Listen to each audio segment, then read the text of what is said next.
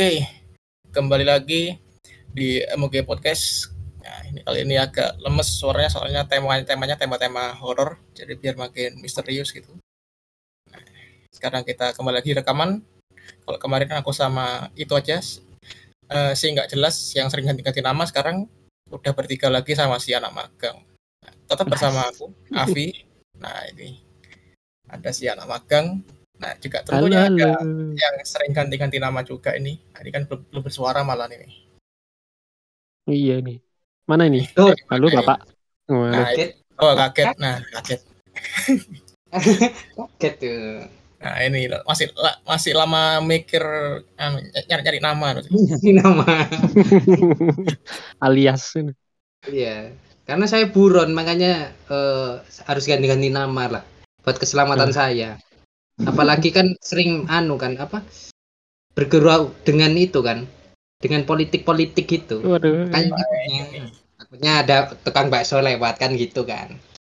Tapi tukang mie ayam lewat. Iya tapi kalau hari ini hmm, tapi kalau hari ini kita main aman aja kita bahas game lah. Apalagi kan kita sudah apa ya dikasih eh, apa ya game-game yang sudah apa ya dicintai banyak orang meskipun publishernya bajingan juga ya. Tapi mungkin nah, sekarang sudah ini, ini yang yang aneh ini. Uh, melihat melihat nama Konami di tahun ini kayak kayak aneh itu loh. Ini kayak nama hmm. indie game sepertinya. Kayak iya. tiba-tiba langsung tobat gitu loh. Apa mereka kena karma ya? Anu seperti mantan yang mau kembali lagi gitu loh. Kita nah. halo? Halo itu, ini kalau itu dana pinjaman. ini, ini kalau ada anak SMP SMA yang nonton kemarin ini Konami dikiranya mungkin itu apa wes indie indie indie developer itu ya. apalagi dengan apa, logonya yang ada di PS1 PS2 lah. Itu kan kayak wah ini sih bener ini. Ini indie game ini. Ini kan sangar kan. IE terus ada Blizzard gitu. Terus tiba-tiba Konami. Ini apa Konami. ini jir gitu nama-nama nama-nama baru ini. Nama-nama baru lah. Nah tapi kita sebagai apa ya old generation old school gitu harus menjelaskan lah. Memberi penerangan kepada anak-anak kecil cucu-cucu kita nanti bahwa Konami itu sempat berjaya gitu. Jadi apa ya dia itu kayak top tiernya bisa bersaing dengan IE gara-gara Pachinko dia jadi apa ya F rank mungkin ya cireng ke. Game-gamenya. Kalau anu kalau bola itu masuk masuk langsung masuk ke ke seri C mungkin dulu. Mm -mm. apalagi PES sempet naik turun lah. Untuk untuk urusan itu. Oke ini tanpa itu berlama-lama berlama-lama lagi. Ini jadi kita mau ngebahas itulah. Apa namanya? Uh, live streaming kemarin dua publisher besar. Terutama di dua game besar yaitu punyanya Konami di Silent Hill Ascension live streaming sama di Resident Evil Showcase ini tanggalnya juga itu ya ber, berhimpitan ya cuma uh, ya, sehari ya? sehari. Jamnya juga sama jam 4 mulai streamingnya jam 4 dan lebih lucunya lagi Konami itu malah mulai streamingnya tuh 10 menit lebih awal daripada jam jam pertama. Waduh niat sekali sangat, dia. sangat, enggak itu kayak baru baru pertama bikin akun YouTube itu loh. Oh, jadi belum iya. countdownnya tuh masih jalan terus tiba-tiba udah di play videonya itu aneh kemarin aku nonton. Uh, itu sih budaya, budaya orang Jepang Vi. Mereka akan tepat waktu atau datang lebih awal. Tapi kalau oh, orang Indonesia okay. coba ya kalau Indonesia gitu jam 4 gitu. Paling ya jam setengah tujuh baru mulai. Baru mulai. Nah, ini kan jam jam 4 countdown. Loh kok tiba-tiba udah mulai nih? Nah, itu. Terlalu mati, niat ya. mati lampu. Apa ada aja kalau di Indonesia Ya oke, ini mungkin itulah apa ada niat itikat baik lah buat Konami buat bertobat gitu. Betul. Jadi yang pertama kita langsung ngomongin ini aja yang paling di paling highlight dan juga kemarin juga ada rumornya itu Silent Hill 2 remake. Nah, ini lang langsung kita dikasih full teaser. Jadi nggak cuma teaser 30 30 detik-an, langsung 2 menit lebih ya kalau nggak salah itu teasernya. Iya. Ya, lengkap sih semua itu. Jadi dari mulai intronya kemudian karakternya itu lengkap sih di di dari sini jadi, jadi Konami itu langsung ngasih bom itu loh. Nggak langsung ngasih mercon dikit-dikit gitu. Jadi langsung ngasih bom nuklir gitu. Dua langsung dikasih, oh ini dua menit, ayo. dua menit ini ayo. Semuanya ada ini. Plot story musuh sampai piramid udah di- dikeluarin semua itu. Nggak usah pakai tising-tisingan gitu. Iya. Mereka tahu diri sebenarnya itu. Makanya semuanya langsung dikasih gitu loh jadi biar nggak ada yang nge DM DM lagi nah oke ini siapa yang mau itulah ngasih komentar ini Wah, Itu harus yang Kalau paling suka dan pemain lah. Ayo Mas, monggo. nah ini mungkin saya ya, karena saya Ya. juga seneng Silent Hill, apalagi Silent Hill 2. Hmm, tak mulai dari infonya mengenai Silent Hill 2 dulu ya. Kalau yang kemarin aku lihat sih, itu nah, ya lah dari Silent Hill 2 yang lama OG-nya itu tentu grafis terus environment kemudian dari atmosfer juga. Lalu yang agak aneh itu kalau menurut saya sebagai player OG-nya Silent Hill 2 upgrade ini malah berkesan apa ya mendowngrade apa feeling dari gamenya gitu loh karena kita tahu kalau Silent Hill 2 itu kan menurutku menurutku sendiri itu game horror yang paling perfect lah. Ada apa ya em, unsur ketidaktahuan kita. Jadi kalau kan kita main Silent Hill 2 ada kabutnya kabutnya terus tiba-tiba jalan ada monster. Lalu kemudian em, dari desain monsternya sendiri itu ambigu dan juga yang bikin takut itu malah yang bikin mengerikan itu malah apa? Monsternya itu clunky gitu loh. Modelnya jalannya clunky nyerangnya clunky itu malah kita waduh ini kok gini sih monsternya kok bikin creepy gitu. Ya Terus aku pas lihat yang- bentuknya itu agak seperti manusia. Jadi kalau kita nggak tahu dikira dikiranya itu teman-teman NPC gitu kan. Iya yang terus waktu saya lihat Silent Hill 2 kok eh kok gini ya? Kok feelingnya kok agak hilang gitu? Atmosfernya agak nggak kerasa. Jadi eh, something feels off lah dari Silent Hill 2 remake ini. Yang kalau kataku sih sebenarnya yang Silent Hill 2 itu udah udah gak perlu diotak-atik lagi sih sebenarnya. Jadi udah game perfect ya ya udah leave it be. Jadi biarin aja lah. Biarin jadi sebuah apa ya sejarah di game horror itu sih tapi kalau Konami mau coba-coba ya silahkan jadi nggak ada yang ngelarang lah atau juga tapi fansnya Silent itu Hill nggak sih? 2 banyak sih Eh, mu- eh, so- sorry tak potong. Tapi mungkin nggak Hmm. sih kalau misalnya Silent Hill 2 remake ini cuma sebagai introduction buat orang-orang baru itu anggapannya lah. Sama kayak itu RE3 sama RE2 remake itu kan harusnya nggak perlu di remake ya sebenarnya. Iya kan itu mungkin bisa jadi intro lah buat orang-orang. Ini loh kita punya IP ini gitu loh. Ya, tapi aku bisa jawab dulu anu sebelum Mas Raka anu ya ngasih jawaban yang paling benar. Ini jawaban Baik. menurutku ya, Ini opiniku. kayak kayak, kayak nabi ya Raka nih. Nabi, Hill gitu. Paling bener. Aku kan penikmat, aja, nggak nggak nggak main sampai tamat. Main ya beberapa jam lah untuk beberapa apa ya edisi dari Silent Hill. Kalau menurutku Via, ini tuh nggak cocok buat orang yang coba-coba. Saya tekankan, ini nggak cocok buat orang yang coba-coba. Kalau bener Silent Hill 2 itu seperti Silent Hill 2 pada zamannya PS2. Nggak bakal cocok pada orang-orang awam yang ketika, oh aku pengen main horror game ah, aku coba Silent Hill. Nggak bakal cocok. Kenapa? Terlalu seram yang pertama. Yang kedua itu puzzle-nya itu sangat rumit. Yang ketiga, eh, kontrolnya itu mungkin eh, simple tapi ya sangat apa ya? Kalau- ya, semua itu. Iya sih, tapi yang paling susah itu ketika kita harus mengontrol rasa takut kita, tetap megang stick itu harus tetap presisi. Itu yang susah. makanya makanya itu ini menurutku sih gak cocok untuk orang-orang yang mau eh, langsung terjun ke Silent Hill 2 tanpa ada pengalaman main game horror. Kalau kalau menurutku gitu. Berarti Kamu- anu ya gini, eh, gini saya jadi sebelum Raka jawab juga. Berarti mungkin Nggak apa-apa, nggak apa-apa. kekepo kekepoannya tuh kayak main itulah game GOTY tahun ini Elden Ring. Aku ingat soalnya kan Hmm. di hari pertama aja orang yang beli Elden Ring itu banyak. Tapi aku waktu ngeli ngeliat di, Tok di Tokped sama yang di lain di IG itu udah banyak yang ngejual Elden Ring. Tahu kan alasannya kayak kayak, kayak apa? Ya, Ya. kiranya Nah, game itu. action biasa lah, ya. Nah, tapi kok susah kok males ya usah dijual. Apa mungkin kayak kayak gitu nanti akhir-akhirnya. Oh ini Silent Hill katanya game bagus, kata kata temanku bagus, kata omku bagus.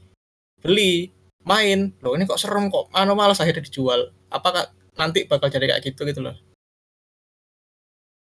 Maksudnya eh, Silent Hill Eh. 2 itu bisa jadi friendly friendly ya. Jadi kayak lebih apa ya? Nggak nggak kayak di Lebih, PS2 lebih dulu. kasual gitu. Lebih Kasual kasual. gitu. Oke, gimana Mas Raka kalau Mas Raka sendiri? Kalau dari aku ya, eh, kalau Silent Hill 2 remake ini yang pasti satu itu eh, dimodernisasi. Kan kalau di Silent Hill 2 yang PS2 itu kan kita bisa milih antara tank control yang kontrolnya susahnya minta ampun kayak non apa ngontrol tank panzer itu. Terus kemudian iya. ada ya yang kontrol biasa ya kayak main RE zaman dulu itu ada kontrol Ah, biasanya. Terus kalau kan RE2 remake kan di PS4 itu eh, apa ya dimodernisasi lah untuk stylenya. Jadi dijadikan third person shooter kayak RE4 dan kemungkinan di RE eh di Silent Hill 2 remake ini itu juga akan terjadi. Jadi eh, mungkin dimodernisasi jadi kayak Silent Hill Downpour atau Silent Hill Homecoming gitu mungkin style untuk kontrolnya. Jadi untuk player baru itu bisa dicerna, mudah untuk diprak apa dimainkan gitu. Jadi tidak perlu Oh, iya. susah-susah kayak Iya. tank control Oh, iya kayak zaman dulu itu. Jadi Nah, fix, terus fix, fix, fix kamera udah nggak ada berarti ya? em, kalau aku lihat ke mana sih nggak ada sih. Waktu aku lihat di trailernya itu loh ya. Ya Iya. siapa tahu mereka tiba-tiba ngasih fix kamera ya who knows.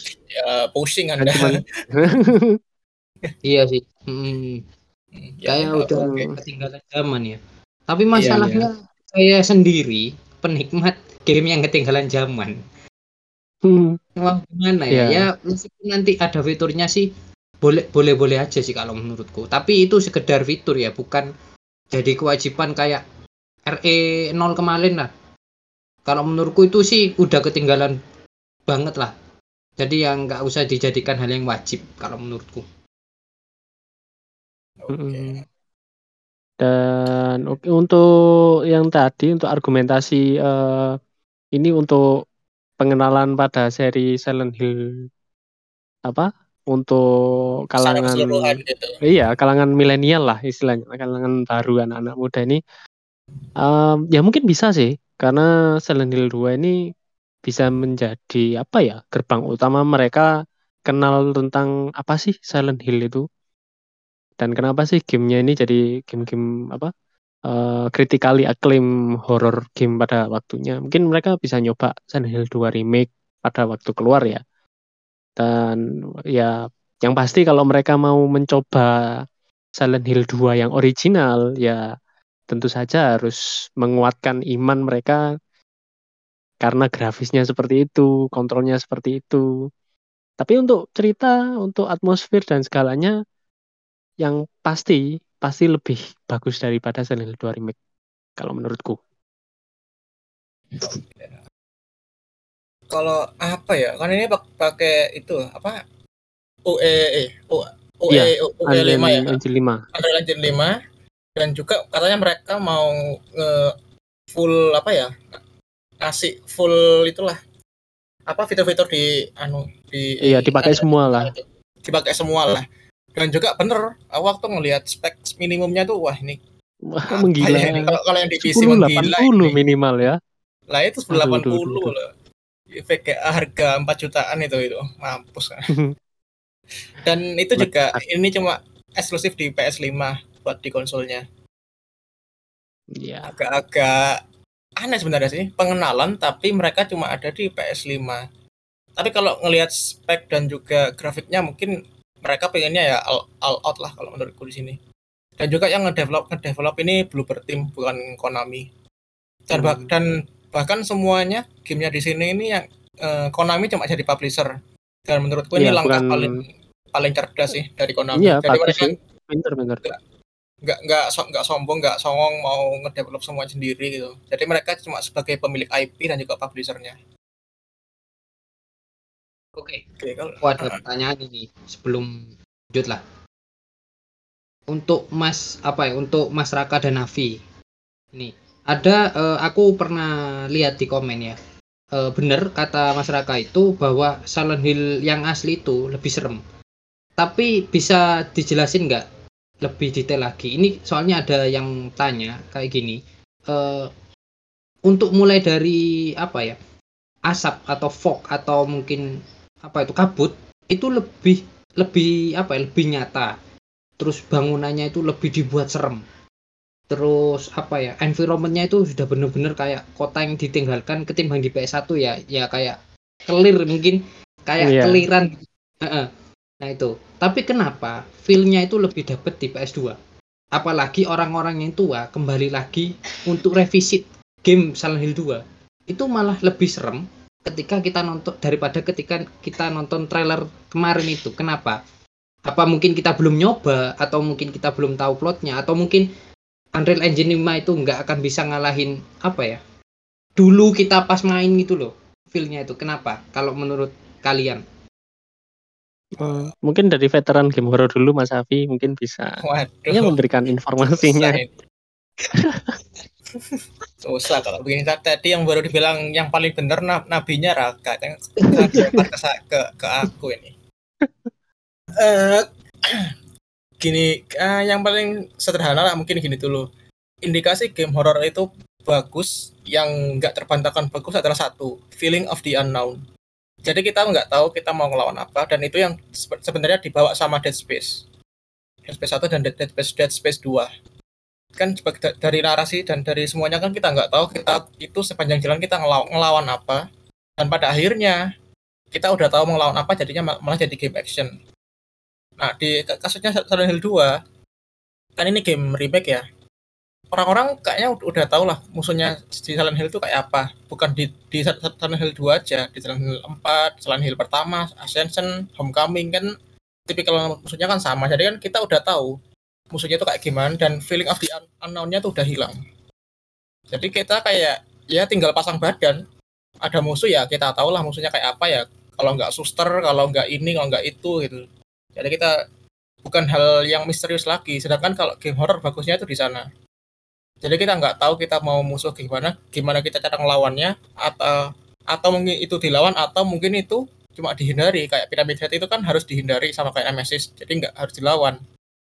Kalau ini mungkin itu sih yang bikin jadi agak kurang serem bukan dari game engine-nya. Kalau di game engine-nya tuh menurutku secara atmosfer secara volumetric fog sama draw draw desainnya udah bagus lah ini. Nggak usah di, nggak usah diragukan lagi apalagi ini cuma ada di PC sama di PS5 dengan PC kan spesifikasi yang kayak gitu.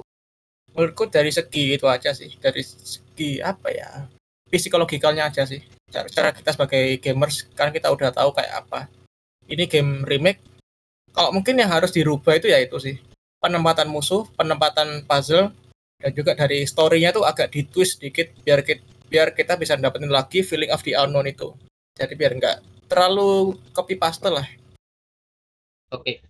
Ya ya ya. Tapi aku nanti ada kesimpulan dari opiniku. Mungkin dilanjut dulu dari Mas Raka lah. Biar enak. Eh, ya, ini Iya, asli oh, iya. nah, nabinya ini kalau ini Ini ahlinya ini. Korom tekor ini. Iya, korup tekor.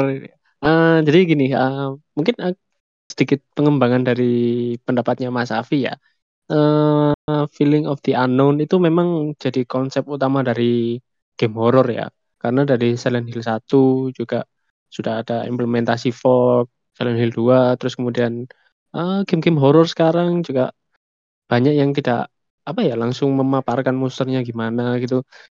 Terus yang jadi poin utama adalah di Silent Hill remake ini karena sudah termodernisasi itu feeling of the unknown-nya itu jadi agak berkurang gitu loh.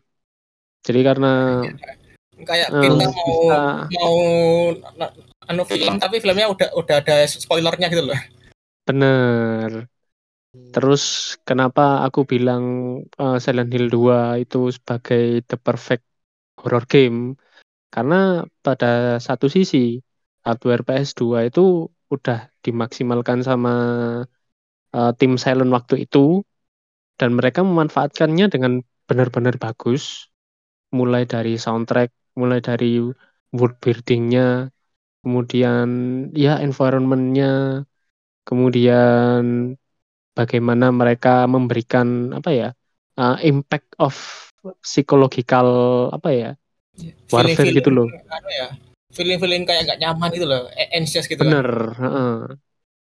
jadi kan di Silent Hill 2 itu memang eh, rasanya itu kita benar-benar berada di sana gitu loh dengan campuran antara soundtrack kemudian antara environment.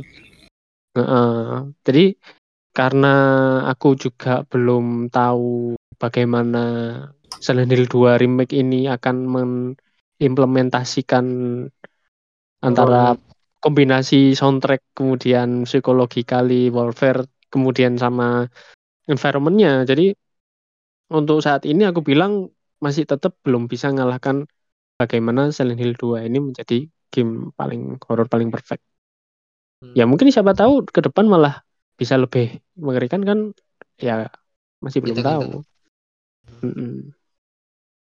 Oke, sudah. Oke, ya mungkin segitu sih dari aku segitu aja. Oke, ya kelas ditutup nih. Enggak, enggak. Gini, tadi eh, oke aku menyerap ya. Jadi dari Avi dan Mas Raka itu bahwa eh, remake ya, terutama remake horror itu harus berhati-hati ya untuk para developer. Karena gini, eh, feeling di unknown itu penting kan di apa ya, di semua genre horor lah. Dan apa ya, kalau di kita kita bandingkan aja untuk remake di semua game, game horror yang mungkin kalau di remake itu kayak hilang lah feelnya gitu daripada kan eh, remake-remake yang kayak action-action gitu. Contoh nih, kalau FF7 kemarin, kita akan menantikan bagaimana itu Tifa itu jadi lebih eh, lebih apa ya? Lebih nyata gitu. Nah, lebih hot ketika heal musuhnya emang lebih nyata, tapi kayaknya eh, kita sudah tahu lah ini tuh bakal muncul di arah sini dan kan kita kan nggak nggak apa ya eh, kalau Silent Hill ya terutama Silent Hill memang Silent Hill itu terkenal dengan yang disturbing monsternya tapi yang eh, yang membuat saya takut itu bukan disturbing apa ya picture-nya. Karena di, di PS1 kan aku main Silent Hill itu di PS1 bukan itu tapi di mana cuman ada satu suara suara dia aja dan suara kita nggak ada. Suara apa ya kaki itu nggak ada. Jadi suara dia aja yang kayak "Eh, eh," itu aja cuman itu. Dan itu yang membuat saya tuh bener-bener takut nggak akan main Silent Hill lagi. Itu. Nah makanya itu eh, mungkin eh, dengan dua menit tiga menit ya yang kemarin itu nggak mendefinisikan game Silent Hill 2 Kan- ini. Keseluruhan Itu. dari Silent Hill 2 remake itu ya. Ya mungkin bener sih kata Avi tadi bisa di reveal semuanya yang mulai dari musuh plotnya gimana. Tapi eh, paling nggak kita masih akan dibuat bertanya-tanya lah ketika kita sudah mencoba gamenya gitu loh.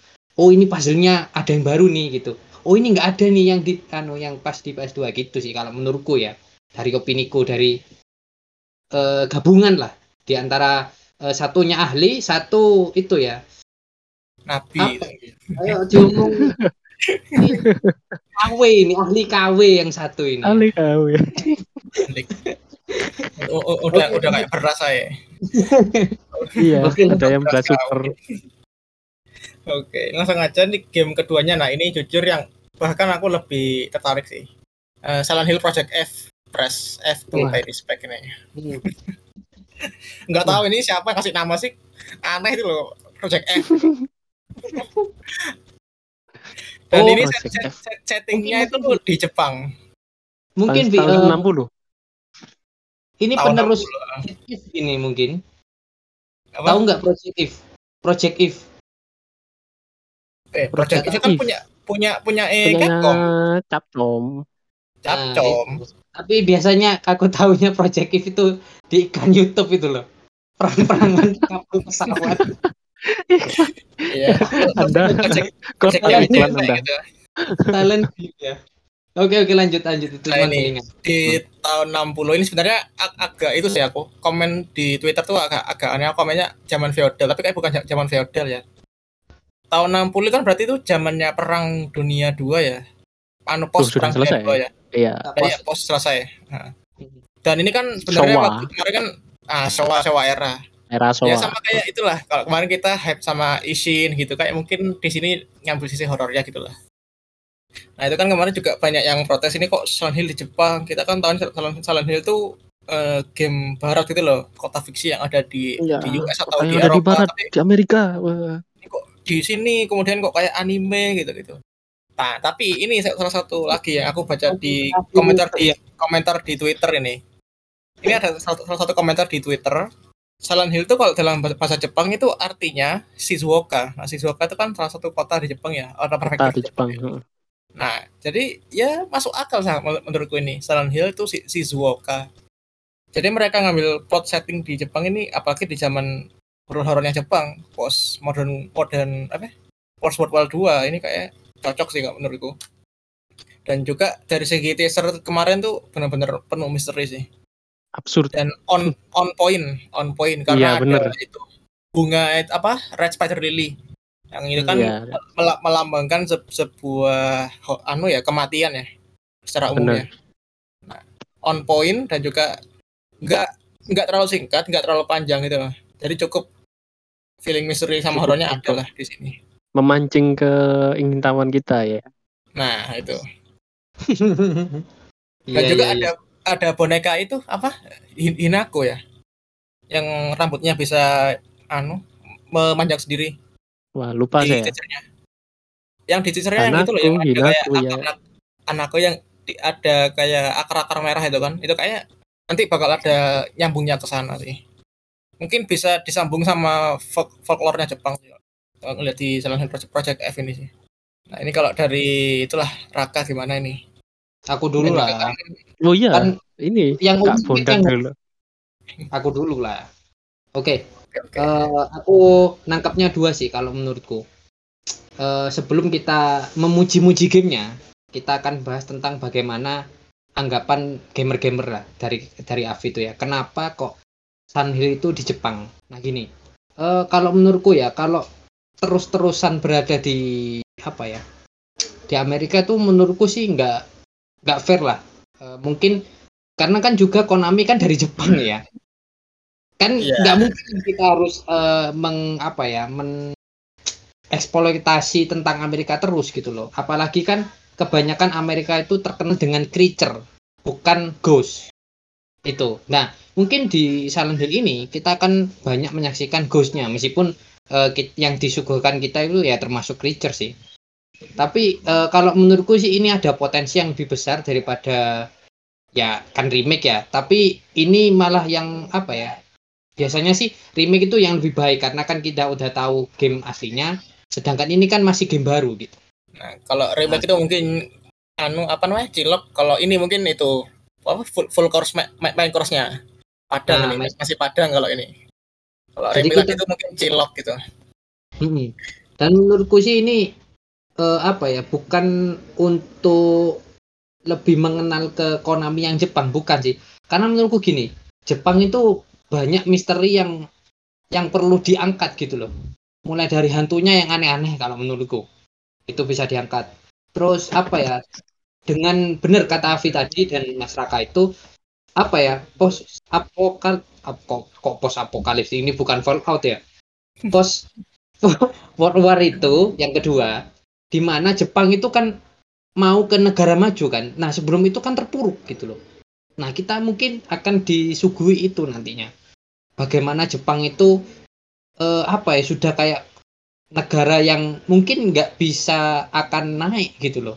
Tiba-tiba akan naik dan itu itu yang kita eh, yang menurut saya ya yang harus digali lah itu kalau menurutku. Makanya kan mungkin eh, Silent Hill itu sekarang ke Asia. Mungkin nanti bisa ke trade out ya.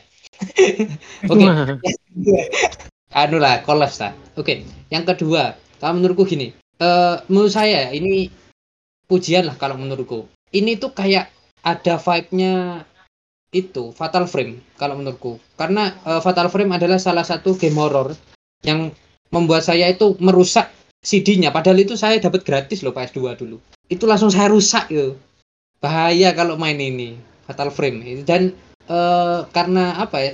Karena menurut saya itu sudah menyeramkan gitu loh sangat menyeramkan jadi vibe-nya itu kayak kayak gitu kalau menurutku Silent Hill dan eh, apa ya kayak kalau kalian tahu ya kalau OG-nya itu kayak Mas Raka ini atau mungkin para teman-teman yang sudah main Silent Hill mungkin seri 1 2 3 dan yang apa ya setelah itu kan beda kan gitu feels-nya gitu loh vibe-nya juga.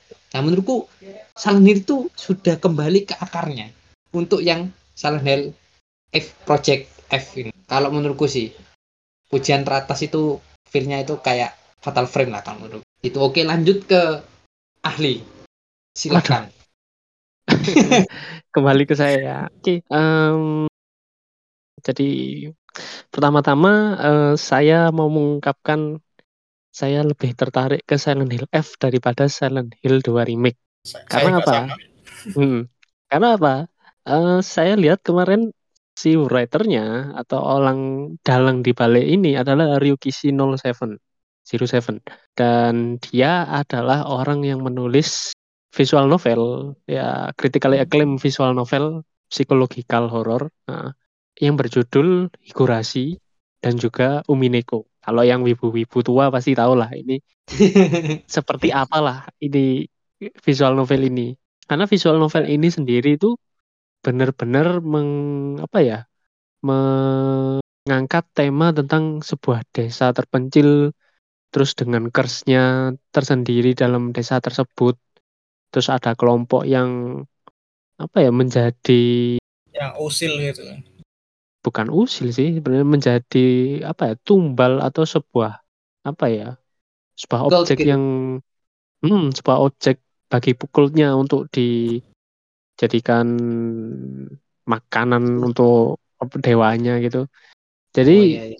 dari situ saya juga sudah apa ya sudah mulai memilah apa memasang-masang puzzle-nya ini Silent Hill F ini bakalnya ke depan seperti apa ini saya juga sudah oh ini ke depannya pasti seperti ini nih ini pasti segini lah dan eh, ekspektasi saya ini gamenya bakalan sama kayak Forbidden Siren waktu PS2 kalau yang Oke, pernah yang main itu anda Forbidden Siren pernah bahas ya Iya. Hmm. horror itu ya Oke, oke.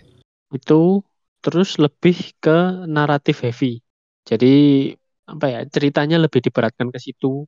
Terus ini juga akan menjadi plot point penyambung antara Silent Hill yang di barat dengan Silent Hill yang ada di Jepang. Jadi mungkin eh, apa ya ada satu entitas yang dis- disembah lah dari cultnya di apa Silent Hill ini yang disembah di Jepang juga dan juga di Amerika itu tadi. Jadi ada connection point lah antara US dan juga JP-nya. Itu sih menurutku. Dan ya aku Oke. aku aku nggak sabar banget sih buat main yang F ini. Bener-bener apa ya aku ngelihat di F tuh kan aku ngelihat teasernya tuh paling enggak udah dua atau tiga kali ini kayaknya eh, game yang apa ya bodoh amat sama orang-orang SJW sama orang-orang barat iya Soalnya kak. aku ngelihat itu ada itu loh elemen-elemen apa namanya tri tripofobia elemen ini pokoknya Bener. semua trau- trauma itu kayaknya bakal ada di sini jadi persetan lah buat mereka itu yang nggak suka sama gini itu loh jadi kayak Hmm. mungkin di sini tuh di pol-polin gitu loh ini Di- apa iya, ya, mereka bener-bener ya? game horror yang game modern modern horror, modern horror lah yang pantas gitu loh di sini Iya. Jadi mereka itu apa? Tuas horornya itu dipolkan gitu loh. Jadi gak nanggung-nanggung lah horornya ya situ tak kasihkan semua horor Jepang, horor horor fobia, horor trauma itu dikasihkan semua. Kalau aku lihat dari trace, apa trailernya, teasernya kemarin itu seperti itu Iya. sih. Dan itu bakalan jadi salah satu game yang harus aku coba. oke tahunnya nggak tahu ya tapi pokoknya di- dicoba lah kayak gimana nantinya Hmm. Jadi ya kalau lihat dari aspek-aspek tadi ya memang benar-benar memikat hati seorang apa ya wibu tua yang suka horor lah Silent Hill F ini. Jadi ya gak perlu ditanya lagi pasti belilah Silent Hill F. Oke, tapi secara buat- iya. nah tempat eh tapi belum ada info ya ini di PC PS atau Xbox ya kayak belum ada info ya Belum belum ada info. Belum memiliki apa ya info jelas platform kapan, tanggal rilis kapan. Iya, iya, iya. Tapi ini secara nggak sadar teman-teman pasti bakal tahu bahwa Mas Raka ini seorang wibu. Ngomong secara eksplisit ya. Anu, sudah sudah graduate, sudah lulus ya? Udah, udah, Sudah lulus. udah anu ya, udah anu PPHD S3 ya. Udah PhD. Iya. Tapi ya buk, apa ya kalau bukan mengeksklusifkan wibu, tapi kalau menurutku ini jadi horor yang fresh. Kalau selama ini kan kita kan taunya game horor itu yang dieksploit kan cuma genre-genre Eropa, Barat iya. gitu. Jepang itu kayak jarang. Ini kayak jadi angin segar sih. Bukan cuma buat Silent Hill tapi buat pecinta game horror sih kalau menurutku ini. Angin segar lah. Apalagi Iya, apa ya? menurutku sih ini kayak apa ya rise-nya dari tema Jepang sih mulai dari Assassin's Creed ya kan terus ada yang PS5 kemarin-kemarin itu Ronin dan semacamnya ini mungkin eh, apa ya meningkatnya demand ya dari orang-orang bahwa Jepang ini ke mana tema Jepang ini ke mana kok nggak diangkat lagi mungkin Iya. kayak gitu sih. Iya. Oke. Ini ada lagi tambahan sebelum tak oper ke project selanjutnya dari Silent Hill karena kan mereka nge-reveal 3 game ya kalau nggak salah ini. Empat sih kayaknya, empat. Iya, empat game kalau kata aku sih. Eh, tapi yang Iya, empat jelas loh. Eh, Silent Hill apa kayak mereka bilangnya soalnya interaktif live action ya, tapi aku nggak tahu nggak nggak nggak tahu ini mau bilang game atau bilang live action film. Iya biasanya sih interaktif sih kayak apa ya Mungkin kayak Until Dawn. Oh iya Mungkin bisa. Kalau menurutku kayak gitu sih. Iya makanya itu. Tapi eh, tetap aja eh, kalau si Konami bikin kalau pas niat ya biasanya sih bakal jadi serem sih. Kalau menurutku ya ini eh, secara objektif aja. Kalau di apa ya dilihat dari track recordnya sih ya begitulah. Tapi kalau eh, dilihat dari masa kejayaannya, wah ini pasti seru ini. Karena mungkin eh, untuk yang interaktif ini banyak yang apa ya kurang memenuhi ekspektasi ya. Yang kemarin itu apa itu?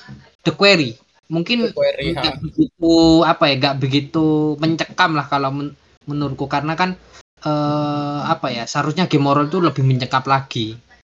Tapi di Quarry nggak lebih actionnya yang mungkin yang lebih ditonjolkan di sana. Tapi eh, mungkin dari ya apa yang diomongin Avi itu game interaktif itu bisa eh, menjadi apa ya ujung tombak lah untuk kebangkitan Konami juga. Karena bagaimanapun kita ini apa ya bertiga ini kayak toxic relationship ya. Kita tahu bahwa Konami itu track recordnya yang anu ya yang kemarin-kemarin ini bukan masa jayanya itu lagi jahat-jahatnya sama kita. Terus tapi kita kayak wah ini Konami ini gini-gini tapi kita tetap membuka tangan kita untuk bisa memainkan gamenya gitu loh jadi itu sih kalau menurutku Oke, ya. Eh, tapi kalau ini aku nggak mau bahas lebih jauh karena aku yang nggak tahu ini ini game atau film gitu loh. Soalnya kalau film interaktif itu udah ada di, di Netflix. Cuman aku ya nggak tahu karena namanya juga teasernya cuma sedikit sedikit gitu loh. Kita juga kurangan info. Mungkin ini sih yang terakhir dari Silent Hill. Eh, Silent Hill Townfall yang di develop sama Townfall. anak Annapurna Interaktif. Ini Stray juga- yang bikin kucing ya. Nah, yang bikin stres juga yang bikin game, game unik lainnya lah dari Annapurna. Dari semua developer, menurutku ini sih yang paling tepat pemilihannya. Karena Hmm. mungkin di Silent Hill Townfall ini bakal jadi jauh berbeda sama game-game sekarang. Soalnya gamenya Annapurna itu kayak apa ya, unik gitu loh. Jadi nggak bisa dibilang jelek, nggak bisa. Nggak bisa bilang dijelek, nggak bisa juga dibilang bagus. Niche, tapi unik gitu loh anggapannya. Makanya aku Eh, juga kalau- tertarik sama yang Townfall ini. Kalau menurutku kalau yang Townfall ini ya dia itu ngambil genrenya genre observation game gitu loh. Jadi ya kayak horor-horornya horor-horor itu ya yang eh, banyak kita ngawasin apa. kayak Terus mungkin kan ini pinnacle-nya itu kayak Freddy itu tak bukan Oh, observation bukan game itu sih. kayak kita apa ya gampangannya kayak apa Five Nights at Freddy gitu loh. Ya Freddy, ya ya itu itu itu. Oh, ya, tak pikir anu Friday the 13. Bukan. ya, ya Freddy, Five Nights at Freddy, FNAF, uh, kayak gitu deh. Nah, Jadi dan di sini sebenarnya Iya. yang paling paling ngepas sih kalau menurutku buat nge-reveal misteri gitu loh. Soalnya dari segi gameplay Hmm. kan kurang, tapi kan lebih ngarah ke puzzle sama nge-unveil misterinya tuh loh. Iya. Dan ini paling cocok dan- sama tema Silent Hill sih. Kalau aku mungkin feel creepy-nya dapat sih, karena menurutku ya ini bakalan game kayak kita nerima transmisi suara gitu dari radio, nanti ada suara masuk, nanti kayak suara berbet-berbet, terus ada kayak apa suara kayak orang nangis, suara minta tolong, itu bakal bener-bener kerasa creepy gitu loh. Hmm. Iya. Kan kita nerima transmisi suara dari apa radio-radio gitu, ini bakal creepy sih, keren keren. Ya. Yang Itu kalau kan. dariku yang membuat creepy itu ketika nggak banyak actionnya. Itu sih kalau Nah. Silent itu terkenal karena eh, kita itu nggak bisa ngalahin musuh, tapi kita harus menghindari dia. Gitu loh. Nggak bisa kita Ya. langsung ngalahin satu persatu nggak bisa. Jadi bener-bener ini yang harus ditinggalin, ini yang harus dikalahkan, ini yang harus dikucing-kucing ini aja, itu aja. Kalau itu yang membuat Silent Hill itu apa ya? Kayak kita itu hopeless gitu loh. Jadi kita itu Ya, kayak ah. bener di push Ya kan. psikologinya namanya, namanya aja kan survival horror horror game Silent Itu. Dari dulu. Tapi level juga RE4 ya, tapi dia itu ke live eh, ke actionnya. tapi Action mungkin lah, action itu. anak nggak kayak gitu sih. Karena kan dia kan tahu lah rootnya Silent itu gimana dan ya mungkin karena Annapurna kan termasuk apa ya indie developer indie kan mungkin dengan ini dia itu akan masuk ke jajaran triple A lah maksudnya jadi sahabat-sahabat mereka dan bisa mendanai game-game unik mereka lagi lah untuk ke depannya Iya. Nah, ini aku juga baru itu sebelum aku pindah ke apa Capcom RE Showcase. Ini mungkin bisa tak jadi kesimpulan di RE oh, Silent Hill 2 remake. Menurutku itu sebagai pengenalan pengenalan orang-orang ke franchise Silent Hill dengan game yang paling laku di antara mereka itu jadi buat orang-orang baru dan orang lama mungkin cuma sekedar revisit. Sedangkan kalau di Silent Hill F ini Konami sama Silent Hill sendiri itu men- mencoba membuat sebuah terobosan baru, pinnacle of ho- horror game baru lagi. Sedangkan kalau yang di Townfall ini buat mereka yang kasual kalau menurutku. Jadi mereka pengen misterinya, pengen mencoba nge-reveal lo- lore-nya lebih jauh soal Silent Hill, tapi dengan gameplay yang minim. Nah, sebagai gantinya mereka men- mendapatkan lore dan juga puzzle yang lebih maksimal di sini. Jadi kalau menurutku tiga game ini kalau misalnya sama empat tadi interaktif itu jadi sebuah apa ya punya pasar berbeda-beda lah kesimpulan Iya. Iya. Jadi mereka menjangkau pasarnya tidak dengan satu Nah, game tapi Ya, tapi kalau an- kalau game. anda kaya, kalau anda sultan, bisa ya nggak apa-apa sih, nggak apa-apa sih. iya. Kalau Jadi kayak itu- anak magang gini ya Iya, satu-satu yang sesuai dengan budget sama keinginan lah. Kalau yang sultan mau beli semuanya sampai di give- giveaway juga nggak apa-apa lah kalau itu. Tapi kalau kita ya jelas beli satu-satu, nggak bisa beli semua. Oke, ini langsung tak itu aja ya, tak sambung ke showcase-nya Resident Evil. iya Kalau kemarin kan di Silent Hill showcase atau apa gitu live streaming itu kan di tanggal 20 jam 4 pagi. Nah, besoknya itu di tanggal 21 jam 4 pagi juga itu ada live streamingnya dari Capcom soal Resident Evil showcase. Nah, tapi beda bedanya di sini, di sini Capcom itu jadi seperti orang Indonesia karena ngaret setengah jam. jamnya jam karet Jadi, ya. Nah, jadi sudah live, tapi live itu baru dimulai, baru ada kontennya tuh jam 5 loh, bayang loh. Dari jam 4 itu. Setengah 5 atau jam 5 aku lupa, pokoknya live-nya udah udah muncul premiernya, itu masih ada lagi countdown-nya. Itu dua kali countdown-nya itu. Kayaknya yang Terus- akhirnya orang orang Indonesia ini. terus pas nunggu satu jam itu kita dikasih apa lihatan apa iklan marjan gitu Oh iya, lah.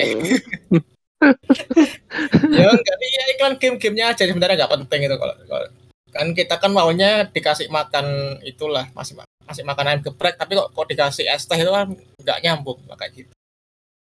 iya Oke. iya iya Jadi mereka ini ngasih sedikit update soal eh, Gold Edition atau DLC-nya dari RE RE8 Village yang menurutku nggak eh, apa ya kalau aku bilang itu nggak nggak terlalu besar lah. Dan juga pengerjaannya mungkin bisa dibilang setengah-setengah ya. Karena apa ya? Itu dari awal mereka itu Capcom tuh di Capcom Team 2 kalau nggak salah yang ngerjakan Air itu mereka nggak berniat mau ngadain adanya DLC. Jadi DLC ini ya karena tuntut- tuntutan dari fans. Jadi makanya mereka mungkin ngerjakannya ya setengah hati lah. Dan DLC-nya di sini itu eh, apa? Soal Rose. Jadi kan kita sekarang main jadi Rose, mungkin nanti gameplaynya bakal dua jam atau tiga jam maksimal lah kayak di apa R7 End of Zoe di DLC-nya itu. Jadi nggak terlalu Oh, iya. panjang. Nah, dan juga ada mercenary mode lagi yang di highlight. Kemudian itu ada third person mode. Itu aja sih kalau dari R8 yang Gold Edition. Ini ada komentar lagi atau langsung tak skip aja? So- Karena jujur aku nggak nggak tertarik di sini sih. soalnya. Ya, Ya, kalau itu- aku sih ya, ya apa ya? tertarik. Hmm, ya yes, biarin lah RE8 ya sudah lah. Ya gamenya bagus ya kalau kata aku. Tapi kalau Iya. harus di stretching kayak gini ya wis, biarkanlah kalau fans minta ya kasih aja. Toh ya demanding dari fans harus dipenuhi. Jadi ya ya sudah. Ya udah, kalau eh, dariku cuma tiga kata ya. Kami nggak peduli. Yang Nah. kami peduli gitu loh. Ngapain gitu. Ya, lanjut. Nah, nah, ini ini yang kami paling pedulikan yaitu info Hmm. lagi lanjutan dari Re- Resident Evil 4 remake. Nah, ini menu utama di sini. Yang sebenarnya aku sama Bondan kemarin tuh berkomentar. R4 ini sudah sempurna, nggak perlu di remake lagi. Kalaupun di remake, ini ada dua jalur. Capcom itu jadi makin sukses ataupun nanti jadi makin terpuruk, makin dihujat. Karena ya itu R4 ini sudah yang paling sempurna lah gamenya mereka dan juga paling laku. Eh, kayak Silent Hill 2 yang kata Mas Raka itu kan. Iya benar benar benar. Kan menurutku. Tapi dibandingkan Silent Hill 2 ya, R4 sih banyak mengandung risiko sih dari trailernya ya. Gantung orang-orangnya. Makanya kita akan bahas ini. Yuk lanjut. Oke, ya. Nah, ini kalau pertama kan mereka nge-showcase gameplay trailer. Ini cukup cukup cukup humble ya mereka itu. Aku aku bahkan nggak nggak ngarep loh kalau mereka itu ada gameplay trailer. Mungkin ada full trailer lah. Iya. Tapi di sini mereka ngasih dan itu dari awal sampai mereka ngasih itu apa eh, UI-nya, HUD-nya, HUD peluru itu itu juga sama SP-nya itu mereka juga ngasih lihat di sini. Dan jujur waktu ngelihat itu wah ini atmosfernya bahkan lebih serem daripada Silent Hill 2 kalau menurut Iya. Dan bener. Kalau buat aku itu pas lihat ini. kemarin RE4 itu ya bener-bener dapet lah itu loh, atmosfernya. teman-teman ingat itu di awal R4 itu itu kan masih sore tuh masih eh, maghrib jam 5 atau jam berapa itu kan masih ada matahari lah gitu dan itu bahkan di sini nah surup-surup tapi di sini itu serem gitu loh bahkan lebih serem daripada Silent Hill 2 kalau aku bilang ini Oke. oke ini tak teruskan dulu ya Ya. Nah terus kan di awal kan mereka dia Leon itu kan si Playboy ini kan jalan. Nah di sini ya ini udah ada langsung perbedaannya jadi di sini dia tuh sama bilang where are you? Oh where is he? kalau nggak salah. Berarti kan nyari seseorang di laki-laki. Iya. kan ini kan di awal nggak ada itu. Nah ternyata yang dia cari itu polisinya polisianya. Ini salah Vi, ini polisianya. Teman-teman Eh, polisinya itu ya yang di mobil. iya. Aku tambahin dulu lah. Eh, mungkin di RM4 kalau kamu nggak baca jurnal itu nggak akan bisa tahu bahwa bagaimana awal dari awal mulanya atau biasanya di skip lah di awal yang ketika Leon bercerita dari 1999 gitu. Kalau di skip kan nggak tahu kan. Nah eh, ini lebih didetailkan lagi di remake-nya kalau menurutku ini sih bagus sih kalau menurutku karena gini where he see itu dia itu apa ya mencari orang-orang yang mengantarkan dia dua orang itu yang baju biru. Yang satu kan di polisi. Dibakar. itu bukan orang Nah, biasa. tahu. Nah makanya yang di dua ini dua-duanya dikasih tahu lah bagaimana nasibnya gitu loh. Jadi menurutku sih ini sih apa ya? Ini bagus lah. udah udah udah, udah beda sih. Beda tapi Udah. bukan beda yang jelek gitu loh. Hmm. tapi aku Kan- bisa menemukan titik kelemahannya. Makanya nunggu aku aja nanti untuk Afi kita Baik. lanjutkan kalau ini kan ah, Raka sama aku tadi kan udah ahli kalau ini mungkin Bondan yang ganti role-nya di ahli Iya. ya ini saya Ahlinya mau ahli Bondan. ahlinya ahli nih.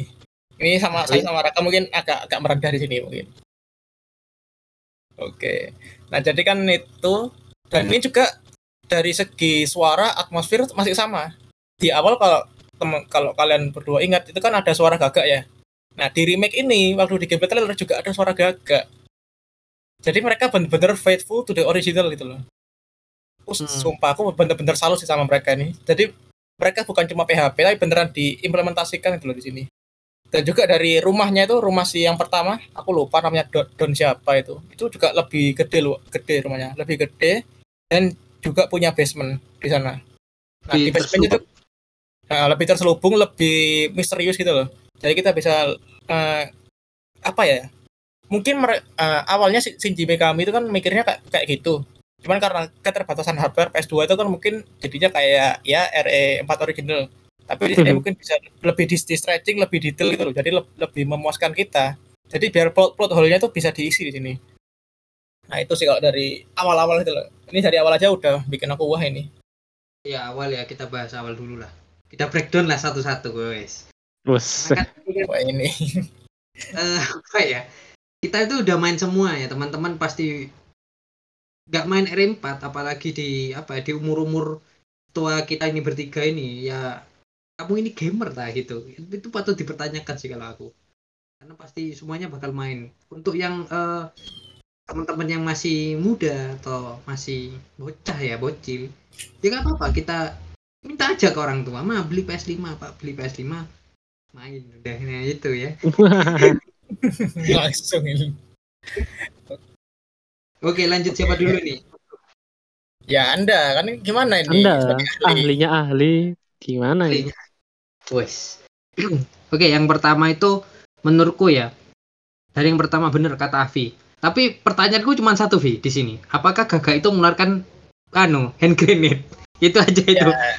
ya tahu kan. Tapi kayaknya ya masih sih. Tapi ya apa yang nggak tahu lah. Oke, itu kan ya masa kayak elemen gitu dimasukkan ke gameplay trailer gitu loh. itu makanya. Nah, terus kita masuk ke pintu awal. Pintu awal. Nah, kita lihat pintu awal ya beda lah karena kita tahu penerangannya itu sudah gelap di sana. Jadi benar-benar eh, beda. Terus kita masuk dan kita itu sama biasanya masuk dan kita akan melihat kayak apa ya? Akan menuju ke suatu titik yang akan belok ke arah kanan. Nah, di situlah saya anu kaget pertama. Kenapa? Kok nggak ada orangnya? Biasanya kan ada anu kan dia itu lagi kayak manggang sesuatu gitu loh apa ya Iya. benerin kayu Itu Kayak oh iya kanan apa ya? itu pertama kaget loh kok beda kan katanya remake gitu aku aku mikir gitu karena kan sejauh ini ya pasar kalau bilang remake itu kayak remaster ternyata ini bener-bener remake gitu. Dan mulai dari sana aku udah kaget nah gini a feel dari Resident Evil 4 ketika awal main itu akan terasa horor. Ketika main kedua ketiga keempat itu akan lebih kerasa feelnya ke action. Karena sih udah udah nggak takut. Nah di sini feel horornya kembali. Itu yang membuat aku kagum sih kalau menurutku. Di awal-awal ini. Terus yang kedua kita akan merasakan bahwa di sini tuh cultnya ada. Kan kita tahu bahwa orang-orang di sini itu kayak cult.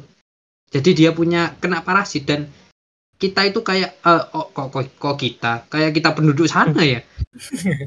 Kok orang-orang Itulah si si si si playboy si playboy Leon ini lah. Don Pablo Iya. Don Carlitos Don- siapa itu? Aku udah lupa namanya. Kayak Mendes. Eh, Mendes itu kan yang kepala desa ya Mendes tuh. iya Oh, kepala iya. desa. Sadler. Nah, itu, itu bos terakhir. Kita Nah, ini ya spoiler, spoiler, spoiler ya.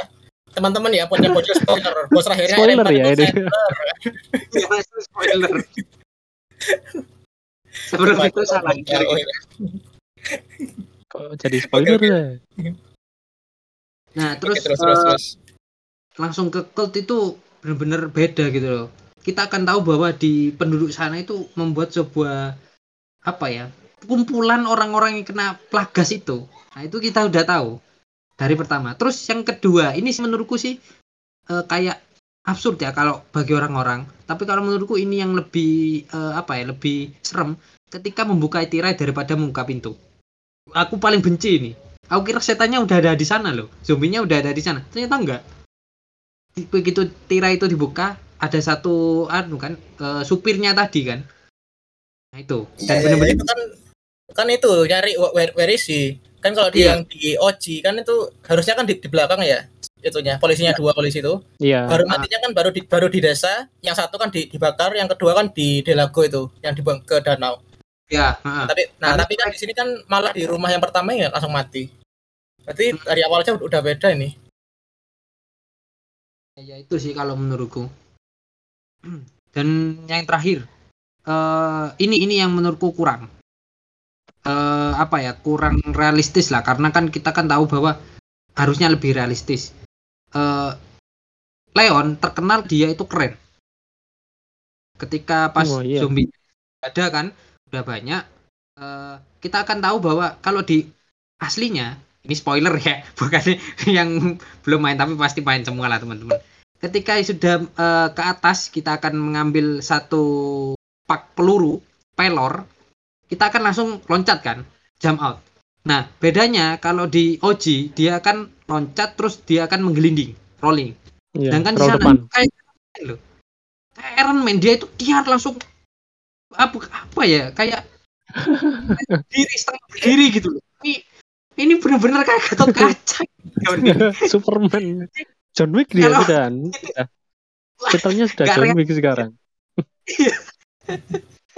makanya Oke, tapi oke, ya. tapi eh, ini ada berkesinambungan atau berhubungan lah nanti dengan ketika kita sudah berada di tengah-tengah eh, apa ya komunitas anu plagas ini ketika kita pas eh, apa ya pertama-tama kena serangan zombinya banyak itu nah itu yang nanti akan aku bahas tapi ini menurutku sih awalnya aku melihat ini sih nggak logis ya kenapa kok pakai ini tapi setelah kita eh, aku lihat lagi pas di tengah nah itu menurutku sih Oh, jadi RE4 itu pasti akan ada lucunya. Tapi lucu yang serius. Nah, mungkin nanti akan dibahas. Tapi yang pertama itu yang bikin kaget tahu. Ini Leon kok kayak gini gitu loh. Nggak ada manusia-manusianya gitu. Dulunya kan keren. eh, tapi ini nanti kita akan bahas. Aku yang akan bahas nanti. Mungkin kalau ada yang sama nggak apa-apa. Oke lanjut Mas Raka. Lanjut.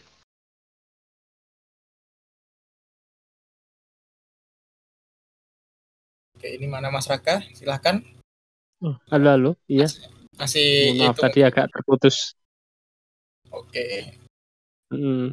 Kalau aku ya menanggapi RE 4 remake ya yang kayak aku tadi ngomong sih ini lebih atmosfernya lebih dapat daripada RE 4 yang lama. Karena di RE 4 yang lama itu bener waktunya surup-surup sih ya. Menjelang waktu maghrib. Tapi kalau di 4 remake ini lebih gimana ya? Lebih kerasa gitu loh. Atmosfer Ih, horornya, atmosfer kalau kita Lebih seru. keluar rumah di desa waktu maghrib-maghrib gitu loh rasanya. Pak Pamali ya. Kan iya, agak-agak pamali gitu. Jadi seperti itu. Terus eh, aku mungkin agak spoil sedikit ya. Em, waktu aku lihat kemarin itu ada yang ngomong kalau di awal itu anjing yang bakal bantu kita ngelawan ogrenya El Gigante. itu El Gigante. Iya, ah. El Gigante itu mati. Jadi kita nggak selamatkan itu langsung mati di situ. Jadi mungkin ini akan menjadi titik apa ya poin di mana ini. RE4 remake ini bakal menjadi game yang berbeda Lebih kejam dari lah. RE4 yang sebelumnya. Ah, mungkin bisa lebih kejam atau mungkin kita bisa memilih rute yang lain atau seperti itu. Itu kita kan nggak tahu karena gamenya juga belum dirilis kan ya.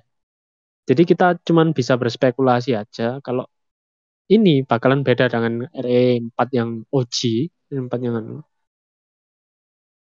Lalu untuk dari segi apa ya?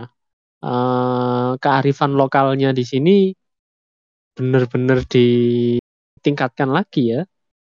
Kan aku waktu kemarin lihat di trailernya itu ada salah satu zombie yang kepalanya miring gitu. Nyamping ini masih bisa gerak, ngejar kita. Itu ngeri ngeri ngeri apa ya? Ngeri ngeri Ini nggak sedap. ya. sengkring sengkring iya ngeri ngeri sedap gitu loh. Terus ada ya dokter Salvador, dokter siapa itu? Iya. Ya, Ya, Dr. yang Salvador. bawa, bawa Chainsaw. Iya, Bapak Chainsaw itu lebih apa ya, lebih ganas lagi lah di sini. Lebih apa ya, Hmm. realistis lah kalau menurutku gerakannya itu. Mm, lebih realistis. heeh. Dan dia bawa chainsaw-nya kayak agak berat tapi tetap diayunkan kanan kiri atas bawah gitu. Nah, Itu itu tetap ke- kerasa. apa ya dari, dari fisiknya tuh kelihatan kayak agak oleng gitu kan. Mm-mm, bener-bener. Kayak bener ada, ada- feel beratnya gitu loh. In- itu sih detail Iya. detail sih. Bener. Ya, kalau saya bukan apa ya, bukan veteran R4, ya mungkin saya cuman mau nge-grace dari apa surface-nya sendiri sih dari apa permukaan kalau RE4 remake ini mungkin eh, tidak seperti yang diekspektasikan para player RE4 OG. Jadi seperti itu. Oke oke. Hmm. Mungkin. Nah, itu karena tadi kan udah sempat bahas soal chainsaw. Nah, ini juga mau langsung tak sambung. Ini juga salah satu detail yang bagus kembali lagi ke omongan mereka sendiri bahwa R4 ini akan faithful to the original. Kan yang pertama itu langsung kita ke desa ya, itu Les Las Pueblos atau apa lupa nama desanya. Dan itu juga penempatan layout rumah rumahnya itu benar-benar sama sih kalau aku ingat-ingat lagi. Iya, sama. Sama tempatnya. Penempatannya Ada sama. Loncengnya di depan, di kanan itu ada, ada kandang sapi, terus maju sedikit lagi ada rumah. Iya. Terus di, di rumah itu ada rumah yang ada shotgunnya itu. Itu sa- sama sih kalau aku lihat sepanjang itu gameplaynya kemarin. Apalagi. Dr. Salvador itu lebih brutal bisa dibilang lah itu. Dan apa ya zombie zombinya di apa nama Ganadonya itu leb- lebih interaktif itu loh. Jadi mereka kayak kayak anak eh, itu kayak anak taw- anak tawuran. Jadi saling bekerja sama itu. Apa ya wis unik lah gitu.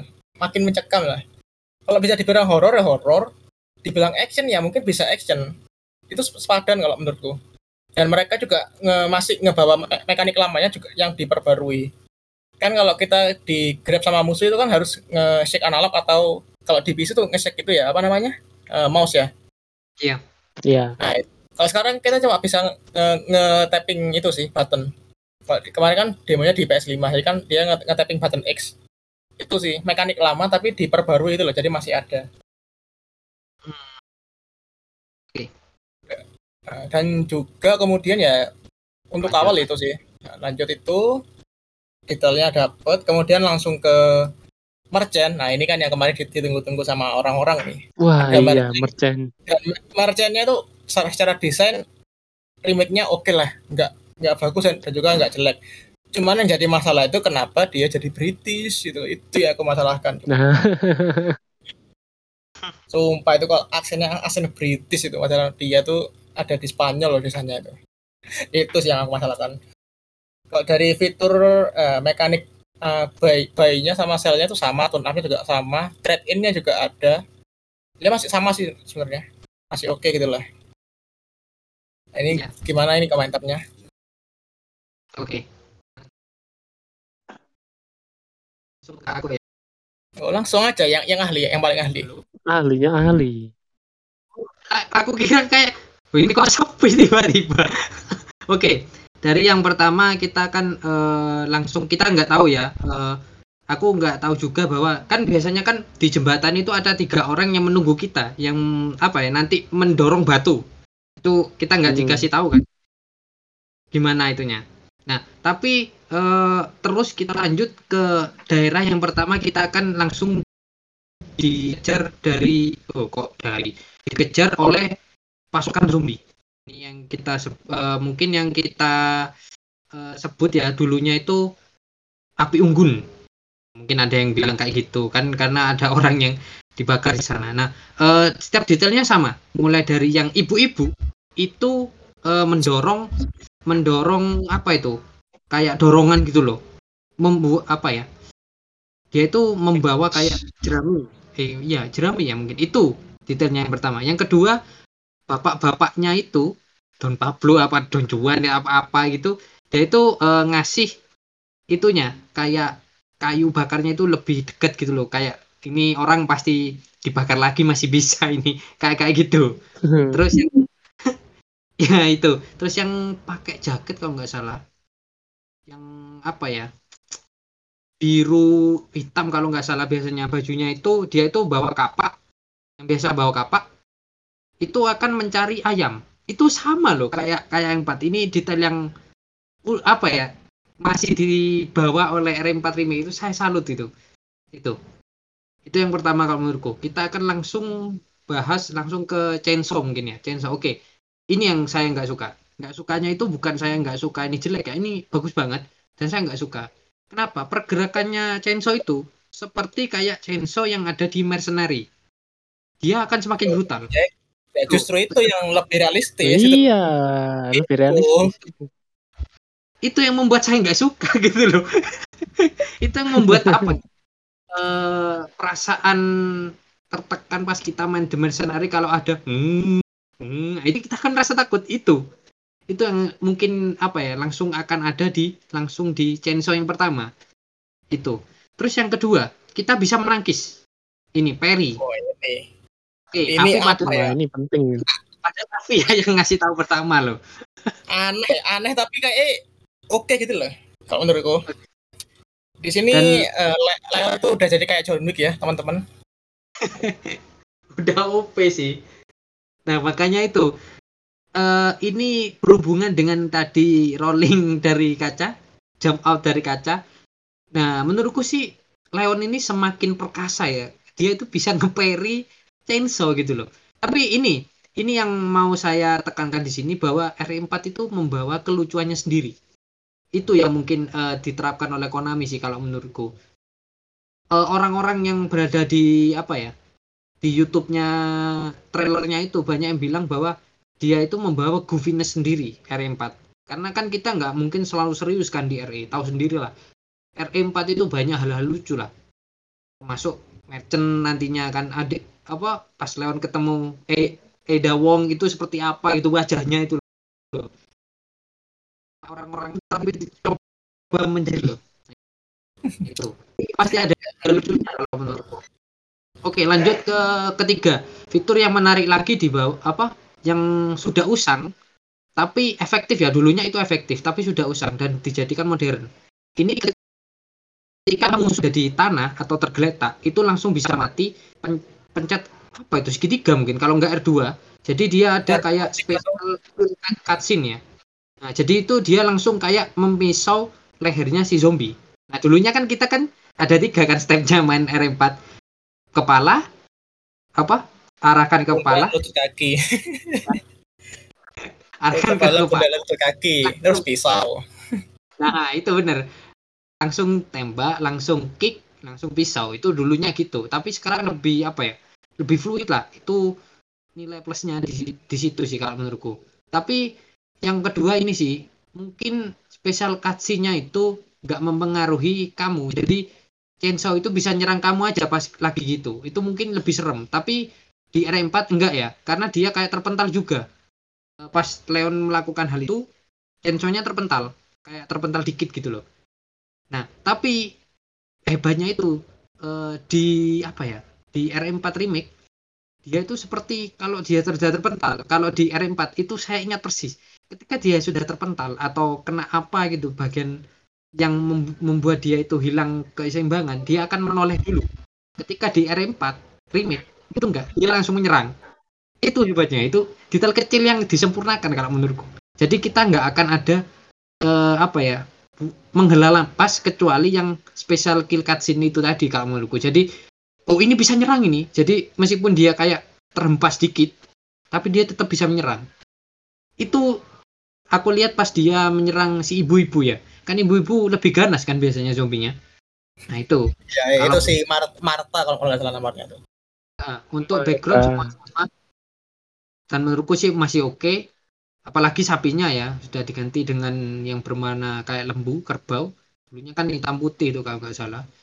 Jadi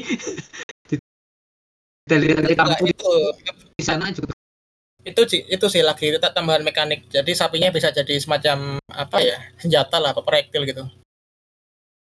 defense mechanism ya. Oke. Jadi Oke. apa ya? Secara battle mechanic itu jadi lebih fluid, lebih taktikal sih kalau kalau aku lihatnya. Dan Jadi nggak asal nggak asal action gitu loh. balik lagi ke survival kita pas lagi main R4 pertama lah. Oke, yang Iya, terakhir eh, Mas Yafi action ya ada action gitu. Merchant. Eh, balik lagi ya karena pasti akan membawa kelucuan Navi kalau menurutku.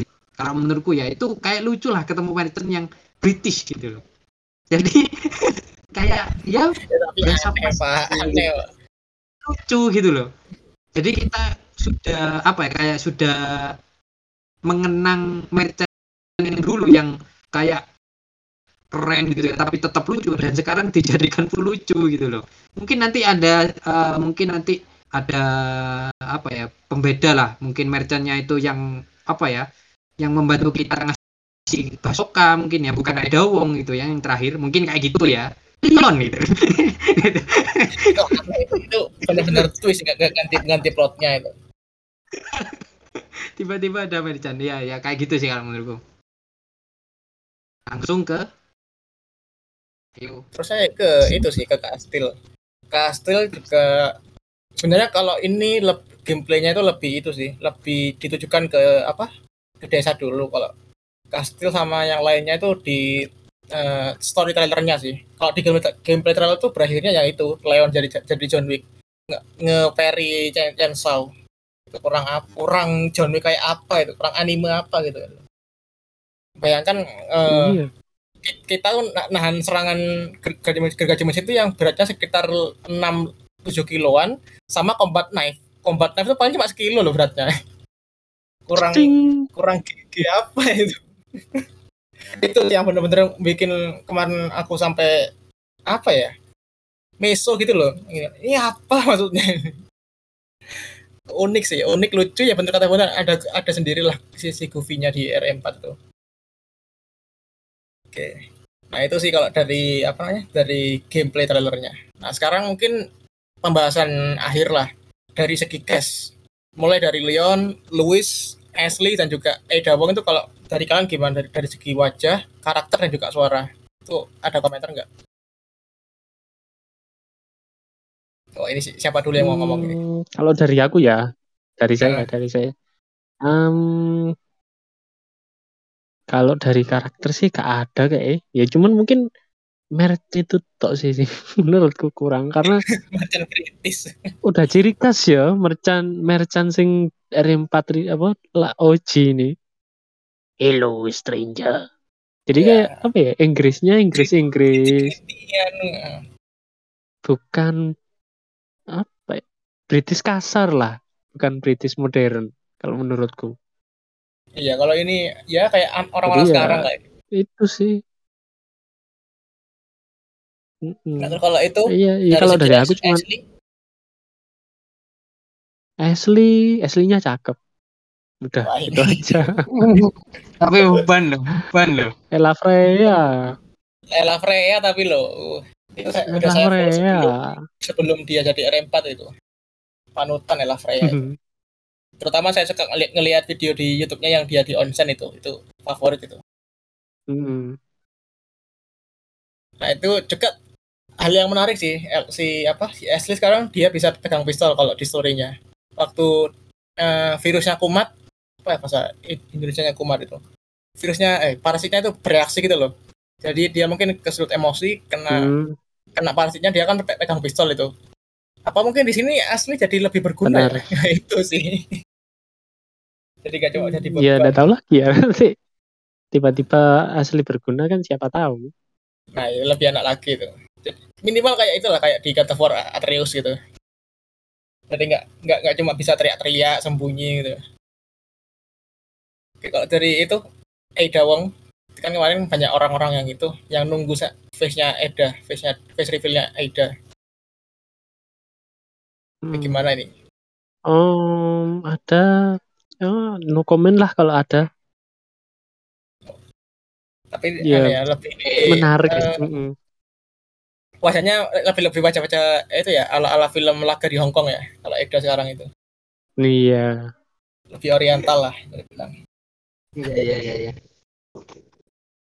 Ini nah ini Bondan tadi, tadi, tadi diam ini. Gimana kalau Bondan ini? Padahal kemarin yang di Iya, podcast kemarin di bulan bulan Juli itu agak kecewa sama case-nya ini. Penasaran sama case-nya. Nah ini sekarang gimana nih komentarnya ini? Itu sih di filmnya ya. Kalau di aku eh, semuanya itu oke masih oke. Merchannya ya mungkin ya begitulah. Tapi aku lucu lah tetap lucu. Ada Wong bener kata Afi film laga. Kayak istrinya Chow Yun Fat ini kayaknya ya. Kalau teman-teman tahu. Coy, Fahad. Ini kayak mungkin Oke. mau mau mau mau ada mau Chan sama sama Jet Li kayaknya habis ini Nah ini, ah. nah ini ada lagi yang menurutku yang lucu, Goofy yang ada di eh, yang dibawa ke R4 remake ini, yaitu pas ketemu Salazar. Ini kayak Beethoven loh. Ini mungkin nanti namain piano dulu itu. Gak tahu ini bener-bener menurutku sih apa ya lucu gitu loh. Kita waktu, oh, siapa ini? Ternyata Salazar. Tapi ya dari semuanya sih menurutku sih ini bagus sih. Salazar ya. Iya. ya itu sih. Kalau aku sih no, anu nggak ada komen. Ini bagus sih kalau menurutku. Ah, itu juga yang paling glow up itu ya. Apa? Lu- Luis Serra. Itu jadi le- le- lebih lebih tampan di sini Oh, Luis iya. Serra tapi dia masih belum di reveal di semua itunya semuanya. Apa namanya? Nama-nama cast-nya wajahnya kan kalau Capcom kan di R Engine kan selalu pakai wajah orang wajah orang asli. Yang baru di reveal kan cuma itu aja di E- Ella Freya yang jadi asli. Kalau yang lainnya belum belum ada kan nama aktor nama art- artisnya. Tapi ya sama sih kalau aku sama kalian. Sama-sama bagus sih dari segi cast. Dari segi voice voice acting juga lumayan cocok sih cuma dari ada yang aku kurang jujur. Dari Ada ini masih soalnya Ada itu gini loh. Dia orangnya itu suaranya itu menggoda tapi juga nakal. Nakalnya nakal licik gitu loh. Kalau yang R4 yang OG kalau yang di sini tuh kayak eh, arogan itu loh. Jadi arogan tapi kurang kurang menggoda. Nah, kan di sini kan Leon terkenal jadi playboy playboy yang bodoh kan gara-gara Eda. Mau, mau aja dia diman- dimanfaatkan sama Eda. Nah di sini waktu dengerin dialognya satu dua baris itu aja kayak merasa kurang aku jujur kalau di Eda ini kalau dari, dari wajah oke cuman dari voice actor aja sih aku yang merasa kurang. Terus kalau Ashley ya oke lah. Louis juga lebih oke.